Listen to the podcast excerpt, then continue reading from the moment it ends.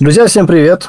В эфире сегодня Алекс Цибульник, канбан коуч и Денис Бартоломе, agile коуч, канбан тренер из Бера. Денис, привет! Всем привет!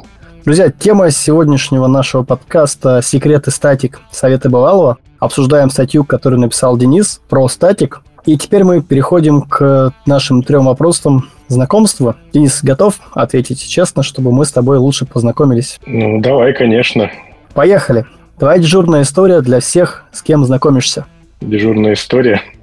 Есть у меня разные истории, которые можно отнести к части для знакомства. Но, правда, они для разных аудиторий разные. Сейчас мы в профессиональной аудитории, поэтому у меня обычно здесь такая история. Ну, например, как я вступил на свою профессиональную стезю. Это было достаточно забавным образом. В 2008 году где-то я понял, что надо бы как-то повысить свои компетенции. Ну и решил найти какие-нибудь айтишные курсы, чтобы на пару недель отключиться от работы, пройти эти курсы и повысить свою значимость. Вот жена предложила мне сходить на День открытых дверей в Высшую школу бизнес-информатики. Нашла в интернете, сказала, вот будет, пойдем. Я пошел. Вот. И остался там на два года на MBA. Продули, так сказать. Там мне вынули мозг, перевернули, ставили обратно по-другому.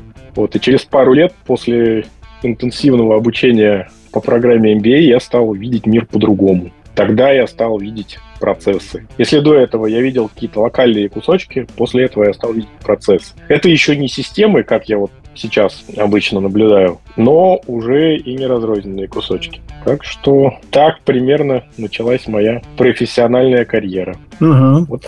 Спасибо. А следующий вопрос из рубрики знакомства. Самый идеальный день в жизни. Идеальный? Самый идеальный. Ух, идеальный, наверное когда я высыпаюсь, высыпаюсь и никуда не спешу. Когда все бытовые дела уже сделаны, и можно спокойно заняться своим хобби. А то на хобби постоянно много времени не хватает. Вот такой, наверное, день идеальный. Угу, спасибо.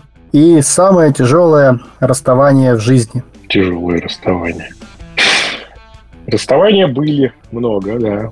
Но так как мы все-таки общаемся сейчас на профессиональные темы, поэтому из личного опыта я отвечать не буду, отвечу из профессионального. Компанию тоже называть не буду. Вот. Но самое тяжелое расставание, да? А расставание, Да-да-да. оно проходит с коллективом, наверное, даже не с компанией.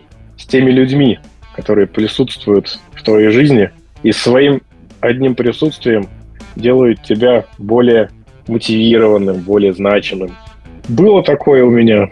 Расставался с ними ну, по объективным причинам, но расставание было непростое. Вот. Но, правда, оно прошло не на 100%.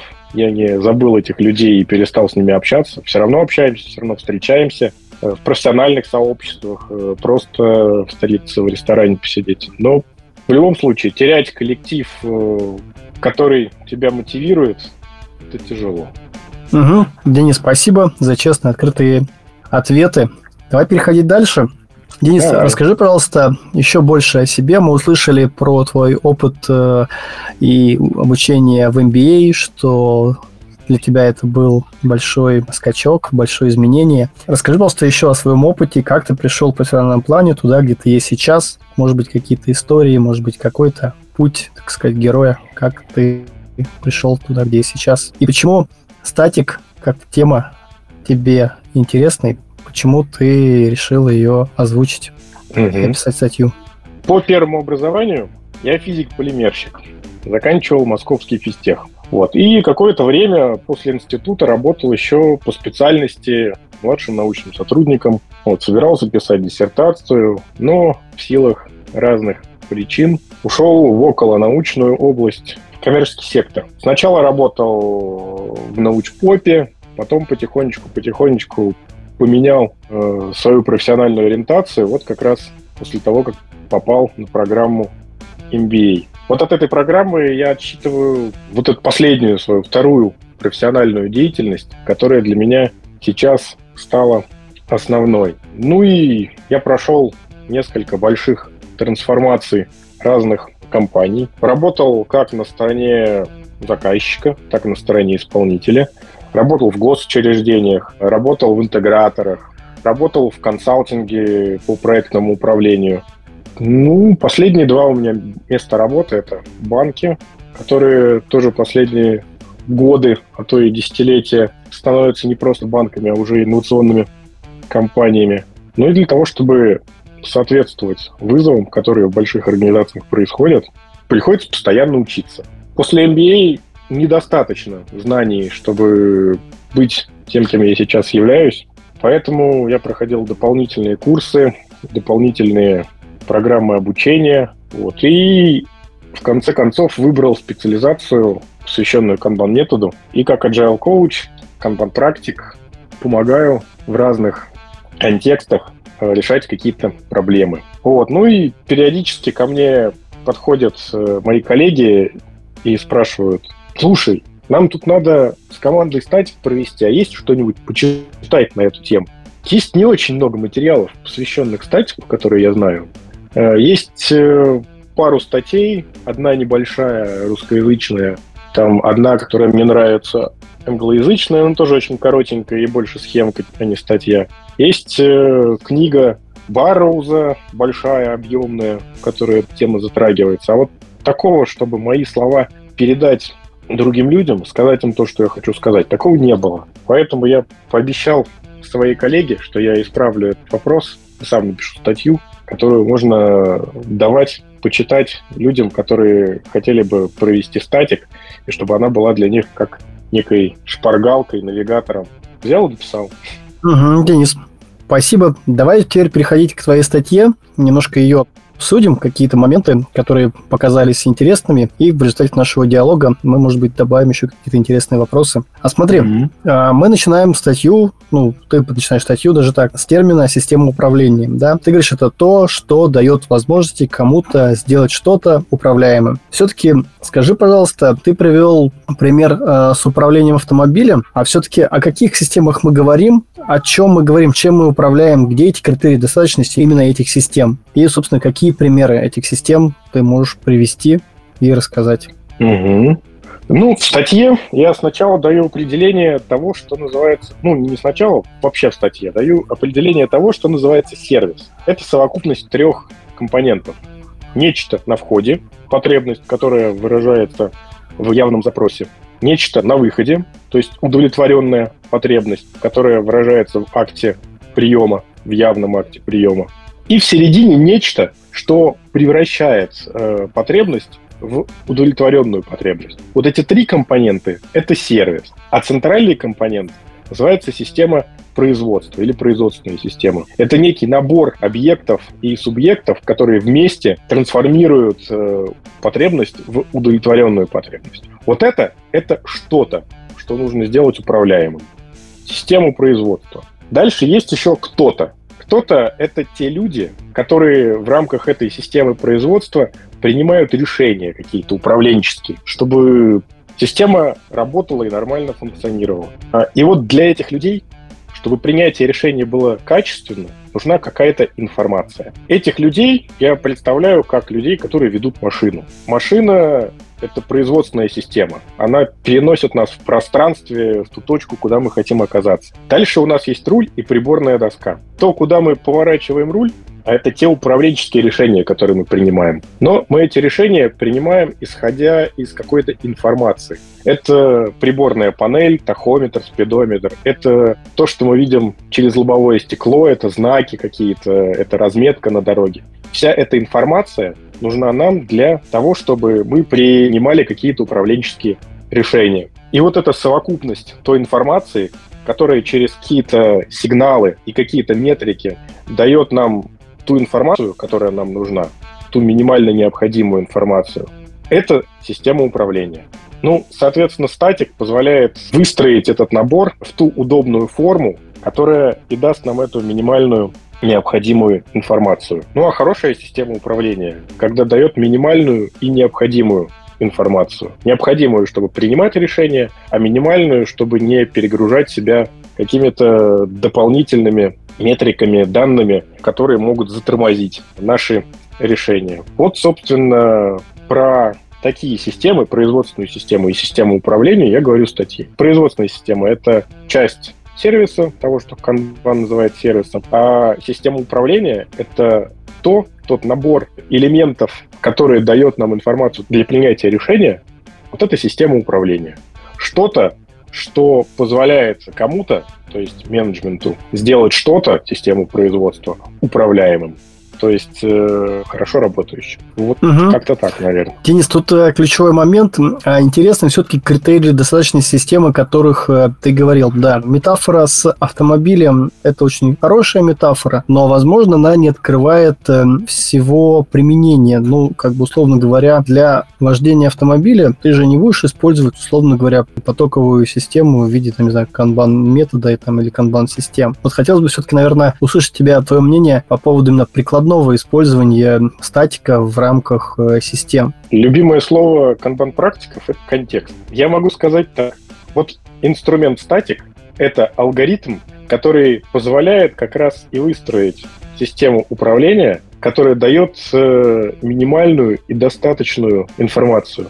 Ведь канбан-метод – это ящик с инструментами управленца. Он дает огромный инструментарий для выстраивания того, что я называю системой управления. Статик позволяет вытащить из этого ящика те элементы, которые нужны. Да, есть уже устоявшиеся и часто используемые элементы. Это вот визуализация, сервисно-ориентированная визуализация. Для скрама это скрам-визуализация. Есть э, что мы часто используем? Плавательные дорожки. Есть э, карточки, которые олицетворяют тот элемент, который э, заказчик заказывает, ту потребность, которая идет на вход в систему производства. Все эти элементы, они позволяют и построить удобную систему управления. Но критерии необходимости и достаточности, вот тот минимум, который рождается в статике, это необходимый. А достаточный это тот, который мы используем изо дня в день.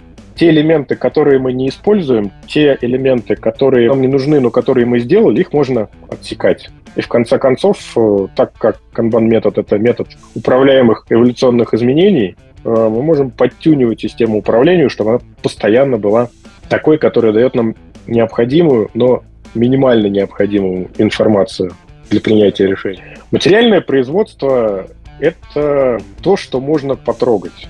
Это конвейер на заводе, вот, материальное производство. То, что имеет э, материальную сущность. И особенность такого производства в том, что можно выстроить процесс достаточно хорошо спрогнозируемый по тем метрикам и параметрам. Есть разные способы, методологии, подходы из того же бережливого производства, которые позволяют выстроить э, систему управления и производственную систему материальным производством. И тот канбан, который использовала Toyota, это как раз э, тот подход, который используется в материальном производстве. Я же специалист все-таки по канбану, который с приставкой метод, который родился у Дэвида Андерсона, когда он в Microsoft работал в начале уже этого тысячелетия, этого века. И он позволяет выстроить систему управления нематериальным производством или, как я еще называю, работой умственного труда. То, что имеет высокую вариативность и то, что требует затрат ума. Работа головой еще называют. Ну и вообще есть два разных подхода к выстраиванию системы управления. Если в материальном производстве мы можем увидеть конвейер, пощупать, то начинать можно прямо с процесса. Есть три источника потерь, из которых, как говорят японцы, мы эти потери достаем. Муда, мура, мури.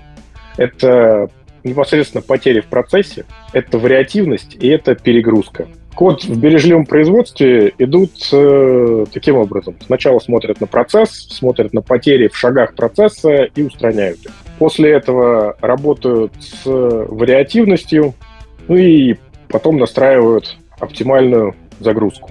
Когда мы работаем нематериальным производством с умственным трудом, мы работаем непосредственно с людьми. У нас основной инструмент, который рождает эту умственную работу, человек. И перегруженный человек э, в процессах не думает вообще. Он думает, как разгрести тот свой участок, который у него есть. Поэтому практики, которые работают с нематериальным производством, в первую очередь должны работать с перегрузкой. Поэтому можно посмотреть на тот контекст, в котором вы живете, в котором вы работаете. Первая ваша задача — устранить перегрузку, чтобы человек выдохнул и смог с вами поговорить уже о процессе. Вот. После того, как э, перегрузка снята, можно поработать с вариативностью, с сезонностью. Ну и когда у нас сняты вот эти вот две большие проблемы с перегрузкой, которая ведет к выгоранию, с вариативностью, вот тогда можно и о процессе производства поговорить. Поэтому большая часть систем управления, которые я делал, которые я вижу, с чем сталкиваюсь, они работают именно сначала описывают систему управления, а потом уже переходят непосредственно к тому, как именно работают, к техрегламентам, техническим стандартам и так далее. Значит, поэтому и есть э, фраза «начните с того, что есть сейчас, или оттолкнитесь от того, что есть сейчас. То, как вы работаете, вы работаете не просто так. У вас есть уже опыт, у вас есть э, тот контекст, в котором вы живете, и он сложился не просто так. Надо его уважать. Но чтобы с этим что-то сделать, чтобы решить проблемы, нужно их увидеть. Ну и визуализация — это одна из основных практик той системе управления, которую мы строим. Вот так, наверное, отличается материальное и нематериальное производство, подходы к материальному и нематериальному производству в построении системы управления. Ну и статик работает с точки зрения нематериального производства. А счет применения статика к материальному производству, честно говоря, не помню такого. Да, зачастую путают э, канбан-метод, о котором мы говорим в нематериальном производстве, и TPS, тойотовский или само бережливое производство, которое относится именно к материальному производству, потому что, условно говоря, в TPS есть как бы практика канбан, и, видимо, есть как бы такой паттерн о том, что есть э, понимание, что это одни и те же вещи. Ну, давай двигаться дальше. Мы затронули системы, обсудили материальные и нематериальные. А, Денис, а скажи, пожалуйста, ты как э, профессионал в статик, ты сильно погрузился как раз. А скажи, пожалуйста, когда и как ты провел свой первый статик? Я помню свой первый статик. Ну или попытку его провести. Поделись с нами попытками. Любая попытка это, это положительно отрицательно, но все равно попытка, которая дает много опыта. Это на самом деле, как не банально, был на тренинге. Kanban System Design в Scrum треке. Помню, вел этот тренинг Леша Пименов.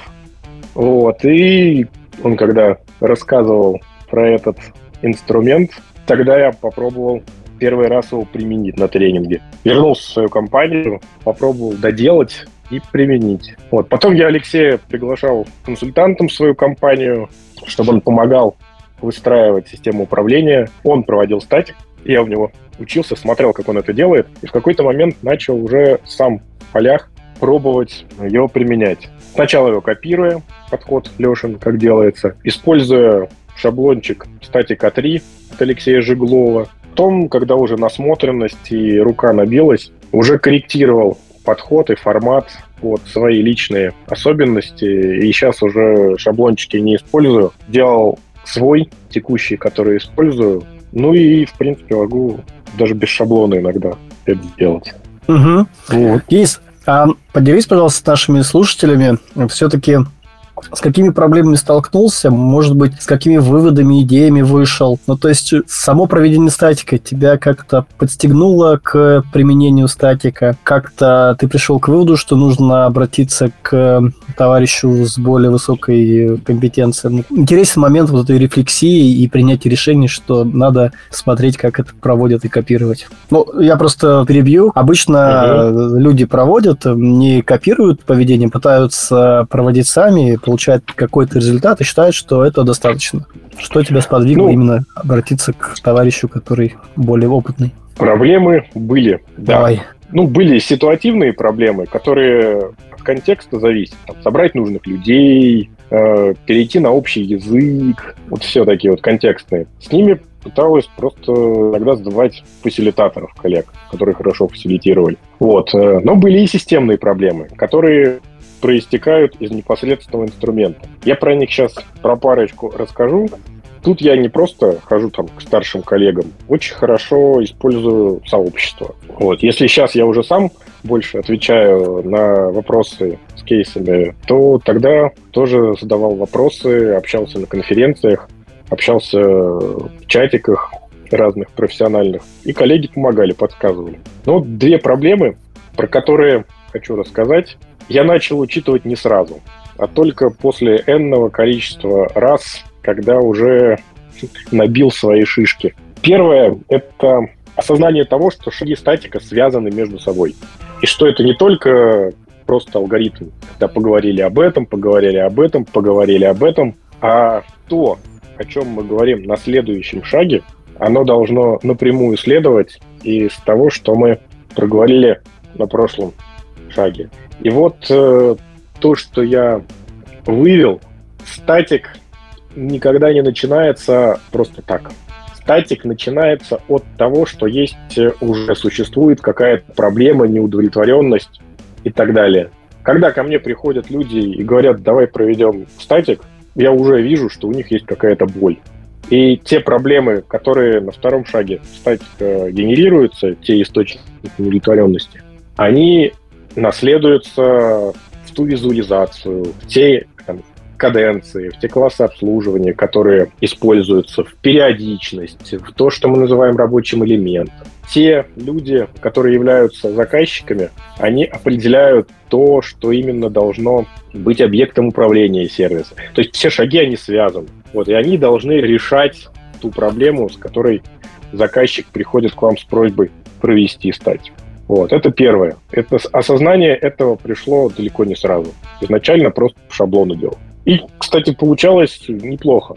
Просто потом насмотренность э, давала более интересный результат. Вот. Э, есть вторая проблема системная. А, Денис, а, извини, пожалуйста, пока далеко, ага. далеко не ушли, раскрой, пожалуйста, вот э, насмотренность и что ты имеешь в виду, ну, то есть проводил шаблонно и пришел к пониманию того, что все шаги связаны. Вот как можешь немножко рассказать вот тут детали? С точки вот, зрения практики, э... как это было, ну, как это выглядело? Ну, что начинал я делать как? Брал шаблончик э, Canvas Жеглова, который называется статика 3. Ага. Там прописаны все шаги. Так. И статик превращался в того, что я, как фасилитатор, задавал вопросы, чтобы заполнить этот канвас. Просто заполняя канвас, я особо и сильно не думал. Думали те люди, которые разговаривали. А я в начале своего пути был неким фасилитатором. Потом получалась какая-то система, визуальная. Мы ее пытались внедрить в том контексте, для которого делали. Получалось 50 на 50. Иногда вроде все нормально, работает, а иногда люди ее просто не понимают, забрасывают и так далее. Угу. А можешь вот, вот сейчас, через э, какое-то время, ретроспективно рассказать, с чем это связано. Вот э, вроде прошли статик, вроде люди рассказали тебе про то, что к ним приходит, рассказали весь э, поток, ну, условно говоря. А что, почему он не срабатывало? Можешь рассказать, пояснить, что было не так? Есть один интересный момент, который запечатлен на фотографии которую сделал, опять же, Леша Пименов на курсе первым русскоязычном, который называется Kanban модель зрелости или Kanban Maturity Model. На этой фотографии сидят студенты на этом курсе. Курс тогда Алексей Жеглов был, первый русскоязычный. И все в задумчивости. И я вот помню мысли, я тоже есть на этой фотографии, такой сижу, облокотившись на кулак своей руки и думаю. Я помню, о чем я тогда думал. Мысль у меня была такая. Если бы я про эту модель знал год назад, я бы стольких ошибок избежал. Канбан-модель зрелости рассказывает о том, что восприятие того, что люди понимают под э, словом «работа», оно разное. Оно зависит от э, культурных особенностей, зависит от того, как люди работают и того, чего от них требуют. То есть в разном контексте люди воспринимают свою работу по-разному. Соответственно, если человек один кирпичи кладет, а другой храм строит, у них и системы, которые должны помогать им принимать какие-то решения, они разные. Один думает э, тем, что надо побыстрее закончить новый уровень кирпича, а другой видит, что стена, которую сейчас строим, будет выделяться из архитектурного ансамбля и надо бы вообще ее разрушить и заново построить. Вот. И если мы с вами рисуем что-то,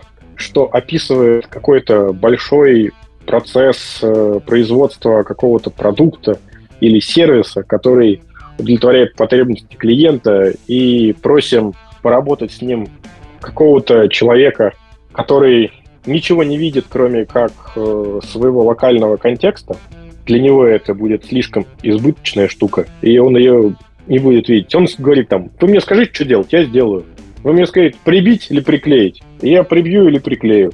И те большие системы, которые иногда рождаются на статике, они ну, избыточны. И это как раз вторая проблема, о которой я хотел рассказать. Статик про него рассказывают на первой ступени обучения канбан-методу. А на этой ступени все примеры визуализации, они достаточно высокозрелые. Они, во-первых, показывают, что такое сервисно ориентированная канбан-система, сервисно ориентированная визуализация. Но для множества контекстов она избыточная и высокозрелая. И вот человек, который прошел первый курс по канбану, решает сделать статик, и если он просто следует по контексту, у него получается высокозрелая система для низкозрелого контекста. А в курсе остальные возможности, как можно визуализировать систему управления, какие элементы использовать, да и вообще само предупреждение, что статик пытается построить сервисно ориентированную систему, поэтому есть опасность его использования. Это предупреждение звучит аж на третьем уровне обучения канбану.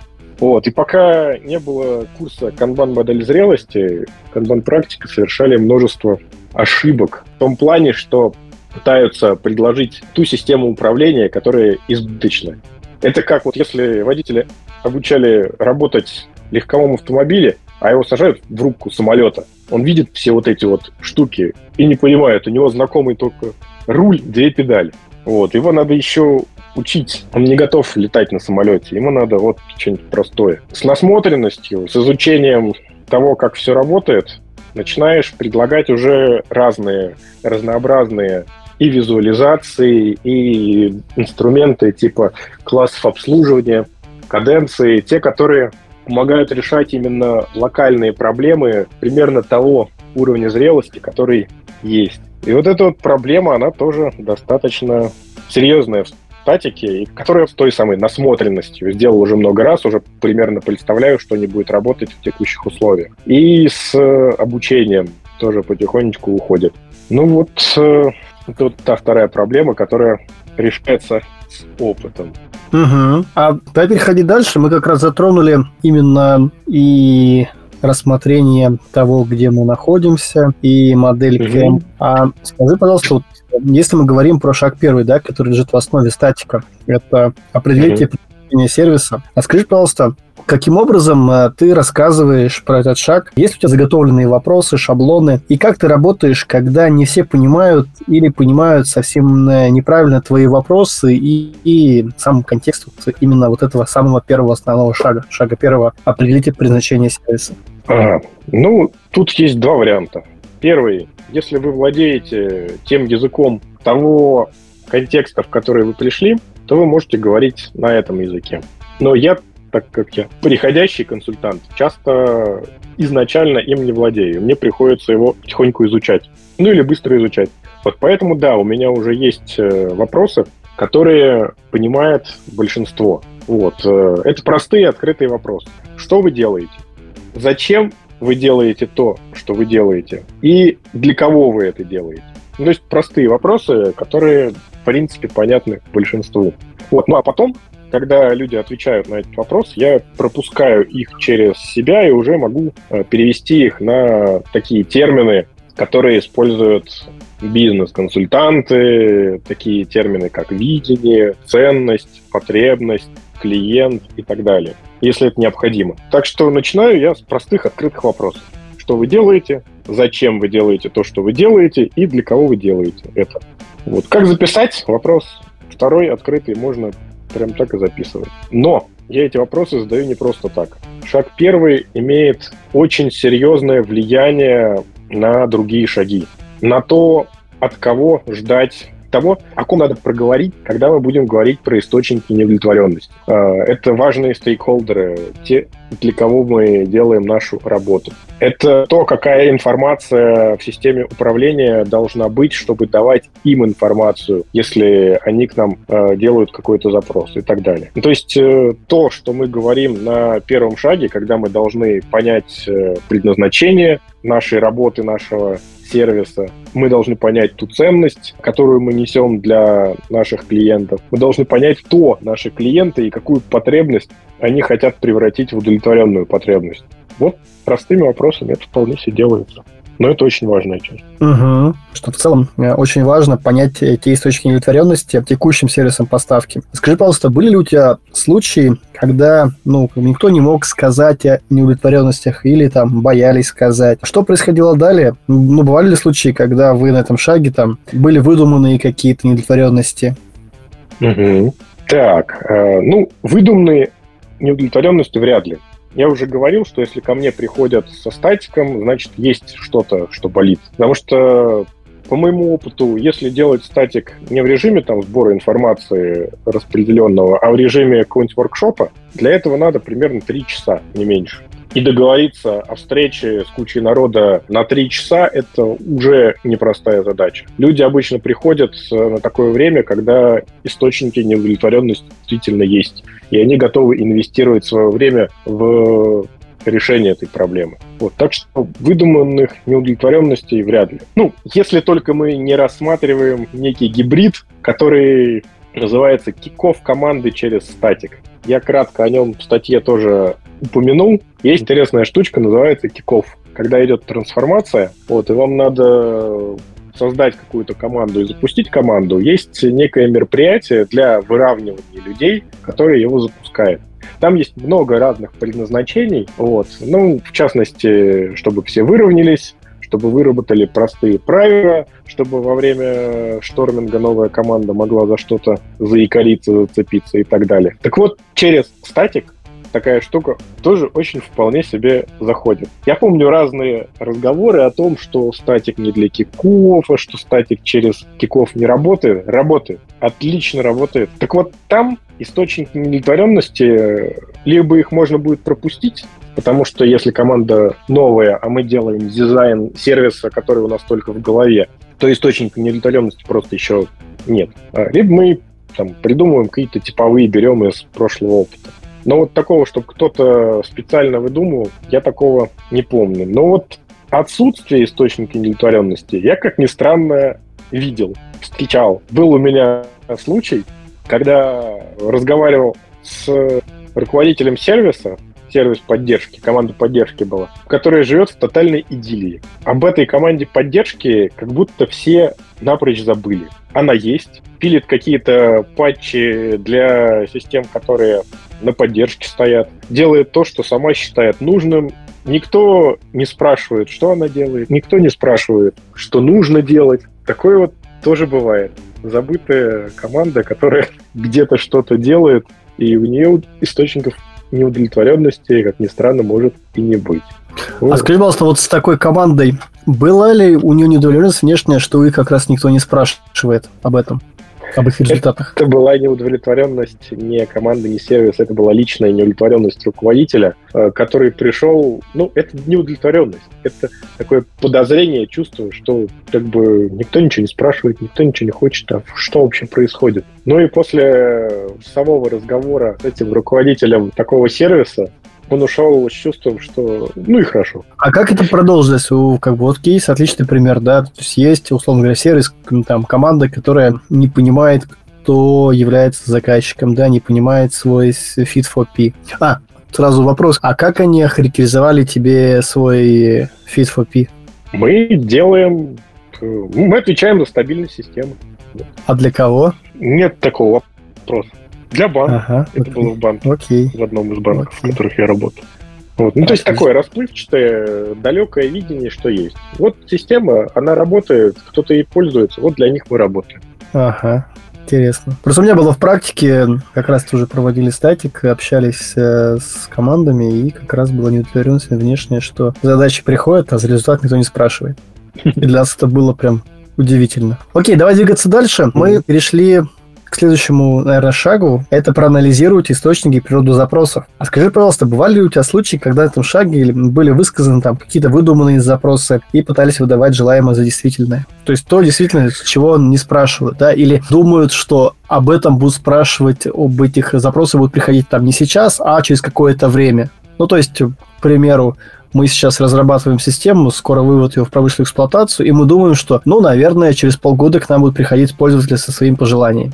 Вот. Здесь проблем на этом шаге много, сплошь и рядом. но не совсем из-за того, что кто-то придет, а как раз из-за того, что под словом «работа» каждый может э, разное подразумевать. Кто-то написание кода, кто-то проведение аналитики, кто-то запил какого-нибудь функционала, кто-то удовлетворение потребностей, а кто-то и работу на рынке. Вот. Так что здесь нужна синхронизация. И вот здесь как раз очень важно отсылаться к первому шагу. Вот, ребята, у вас есть те люди, которые вы сказали, для кого вы работаете, вот, они имеют какие-то потребности, и для них вы что-то делаете. Вот давайте пообсуждаем, что именно вы делаете для них. Или что именно они у вас заказывают. Иногда я употребляю термины запрос или заказ. Заказ, кстати, хорошо заходит. Вот приходит к вам этот человек, и он заказывает что? Вот. И этот заказ как раз э, является основным объектом управления. Некоторые называют это Customer Recognizable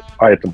Что-то, что может э, быть узнано заказчиком. И это основа сервисной работы, вот этот вот запрос, заказ или customer recognizable item. На высоком уровне зрелости это может быть объект управления, который идет через доску и которым мы управляем при трансформации потребности в удовлетворении потребностей. На более низких уровнях мы все равно используем этот запрос или заказ, но уже не как э, элемент, которым управляем, а, например, как группировку, как контейнер для задач. Если вот тоже я привожу пример Scrum визуализации для работы команды.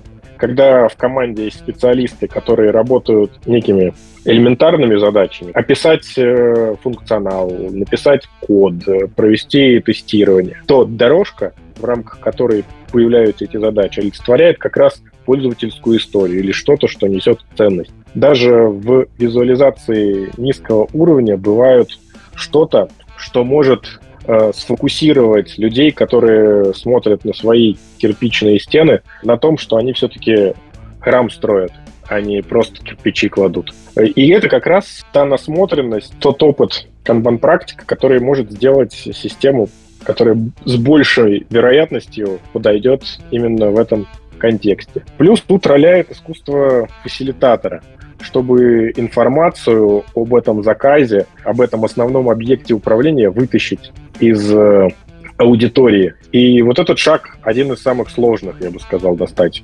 Проанализировать источники запроса. Точнее, даже не проанализировать, а сформулировать, а что такое запрос к сервису. Это непросто, но можно. Угу. Отлично. Скажи, пожалуйста, а как ты относишься, и бывали ли такие кейсы, когда на воркшоп приходят к тебе участники, да, и они называют, а, чем вы занимаетесь, называются неким таким мифическим названием, не знаю, user story. Когда ты начинаешь раскапывать, а что значит user story, у каждого прям свое понимание user story. И бывали mm-hmm. такие кейсы, когда вот эти определения, вот эти термины user story, каждый использует по-своему, потому что у него был какой-то прошлый опыт использования или формулирования этих user story.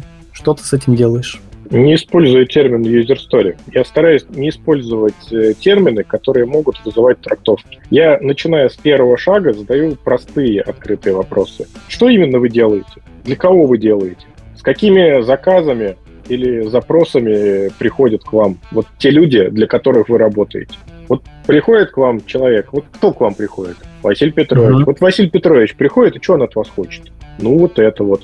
Вот. Еще кто-то приходит. Вот набираю некую статистику, какие люди, конкретные образы, когда стоят перед глазами, с чем они приходят, и, может быть, подсказываю, как их назвать. Может быть, люди сами начинают э, группировать их в какие-то классы. Запрос на автоматизацию, там отчет хотят, чтобы новый сделали, или еще что-то. И вот такие вот э, вещи потихонечку используют. Технические термины, действительно, которые каждый раз могут вызывать трактовки, их лучше избегать. И это искусство фасилитатора можно качать. Угу. Спасибо. Денис, я предлагаю на сегодня нашу первую часть завершить подвести итоги угу. и собраться с тобой в следующий раз и продолжить по шагам и какие-то вопросы еще да обсудить. И, может быть, собрать после нашей первой части вопросы от э, всех наших слушателей, подписчиков. И, может быть, эти вопросы еще доуточнить, чтобы сформировать уже полную картину. Как ты смотришь на мое предложение? С удовольствием. Друзья, на этом наша первая часть статика мы завершаем. Что нам удалось сегодня с Денисом Бартломе проговорить? Мы успели проговорить такие вопросы, как э, что такое термин система управления, как у Дениса начинался первый опыт э, использования статик, с какими он ошибками сталкивался, с чего начинал, что он рекомендует делать, когда только начинаешь использовать статик. Денис поделился, с какими проблемами он столкнулся. Мы проговорили первый базовый шаг статика – это fit for P, это определение предназначения сервиса. Также мы проговорили что очень важно для статика, это определение источников удовлетворенности, внешние и внутренние. Мы проговорили шаг как э, проанализировать источники и природу запросов. И в следующий раз пройдемся по всем шагам. Все вопросы, которые вы дополнительно зададите, мы вплетем в нашу беседу. Денис, если тебе что добавить к нашей сегодняшней беседе, потому что беседа, мне кажется, была очень большая, очень конструктивная, и надо ее продолжить. Ну, на профессиональные темы я могу говорить очень много, очень долго, делиться своим опытом. Так что, в принципе, я все готов добавить в следующей части нашего Отлично. диалога. Отлично, Денис, спасибо. Сегодня мы в нашем подкасте обсуждали первую часть «Секреты статика», Советы Бывалова, где обсуждали статью, написанную Денисом Бартоломе, agile коучем, канбан-тренером из Сбера, которую он написал на Хабре. Денис, спасибо за участие. Встретимся в следующий раз. Спасибо. Счастливо.